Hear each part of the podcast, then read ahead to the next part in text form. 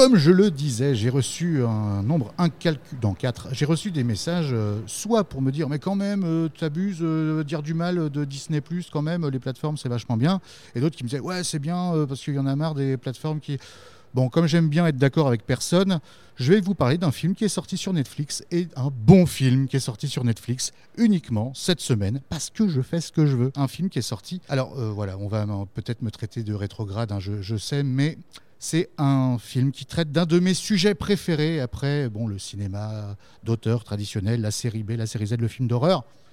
Il s'agit de la comédie musicale de Broadway. Je vous jure que c'est vrai. C'était inattendu. Pourquoi ? Je vois pas pourquoi. On va parler de Tick... Boom! De Lin-Manuel Miranda. Donc Tick... Boom!, ça nous raconte la vie de Jonathan Larson, un jeune prodige de la musique, de la mise en scène, qui fêtera prochainement ses 30 ans. Le film se passe en 1990. Donc la fin de sa jeunesse pour lui, alors qu'il n'a pas encore percé et qu'il est serveur dans un diner.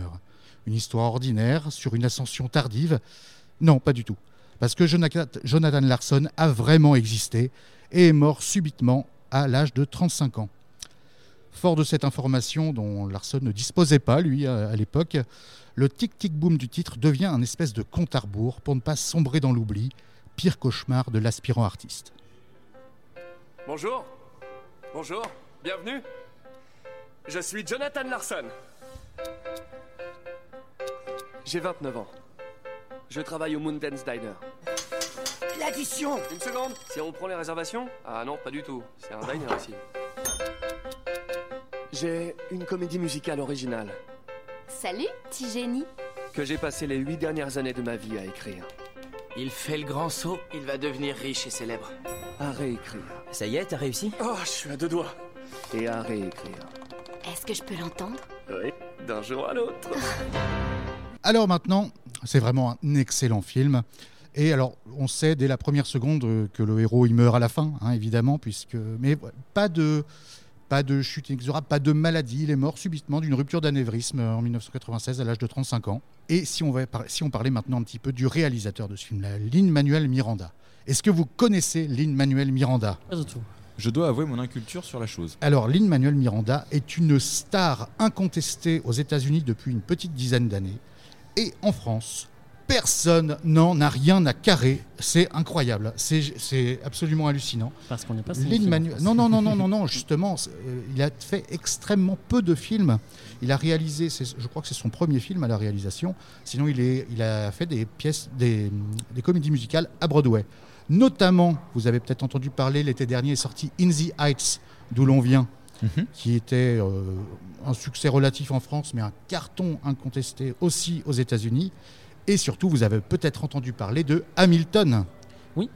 Voilà, Hamilton, ça tout le monde en... qui est sur Disney+, toujours pas sous-titré en français, parce que les Français n'en ont rien à secouer.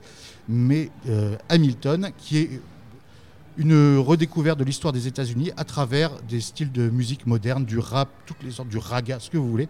C'est vraiment incroyable. Hamilton qui se termine par cette chanson « Who lives, who dies, who tells your story », qui veut dire qui vit, qui meurt et qui raconte ton histoire. Et justement, c'est ça qui est très intéressant dans Tick Tick Boom, c'est qui raconte l'histoire par la mise en scène qui est hilarante. Voilà, la mise en scène de Tick Tick Boom est hilarante parce que justement, c'est une des seules personnes légitimes pour la raconter, qui est Lin-Manuel Miranda, qui va raconter ça. Donc alors, c'est un film émouvant, et forcément, hein, voilà, un film drôle.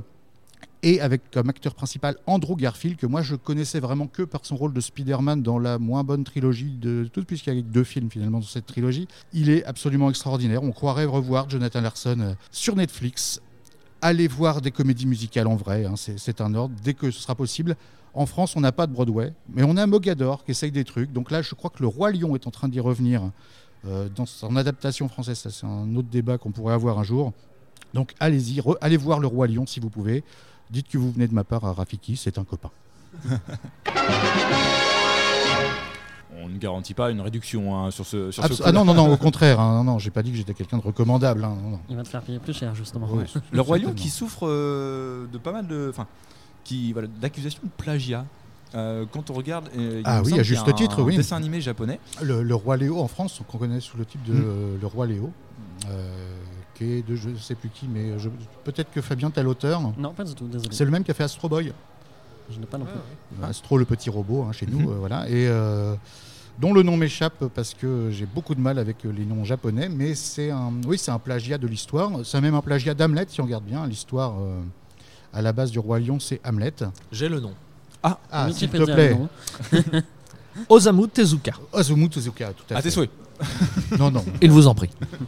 Voilà, donc qui avait le manga, et en plus, c'est pas de chance, le manga est arrivé chez nous, sauf que les animés aux États-Unis n'ont percé qu'il y a une petite dizaine d'années. Encore, c'est un grand mot. Voilà, ils découvrent Dragon Ball. Hein. On les regarde avec un regard attendri, c'est sûr, mais ça va les occuper un petit bout de temps d'ailleurs. Voilà, ouais, le temps qu'ils se tapent tout, puis ils ont forcément l'impression que c'est eux qui ont découvert. Mais pour une fois, c'est eux qui ont 10 ans de retard sur nous. Voilà. Mais je pense que sur certains points, ils ont 10 ans de retard, voire même plus. Voilà, culturellement en tout cas. Visiblement, ça s'est apparu dans les années 50 au Japon. Ah oui, le royaume. Ah oui. Et seulement en 96 chez nous en version française. Moi, je dis ça, je lis juste ce qui est marqué. 96, hein. C'est la sortie du film Le Roi Lion. Voilà. Mais ne me tape pas, s'il te plaît. Ne m'engueule pas non plus. Non, moi, je lis ce qui est marqué. Je t'instruis fermement, ça n'a rien à voir. Voilà. Après, si Le Roi Léo est sorti en 96 en France, c'est ça ? Le Roi Lion, oui. Sorti mondialement en 96. Mais si je ne dis pas de bêtises, c'est rarement mon cas, je crois que c'était sur la 5 donc de Berlusconi qui est sorti l'animé. Je dirais en 84-85.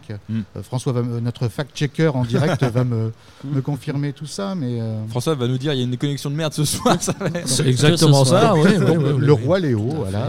Mais le Roi Léo, il y a même des plans entiers qui sont similaires quand on regarde. Ah oui, tout à fait. C'est très, très, très impressionnant. Deux copies.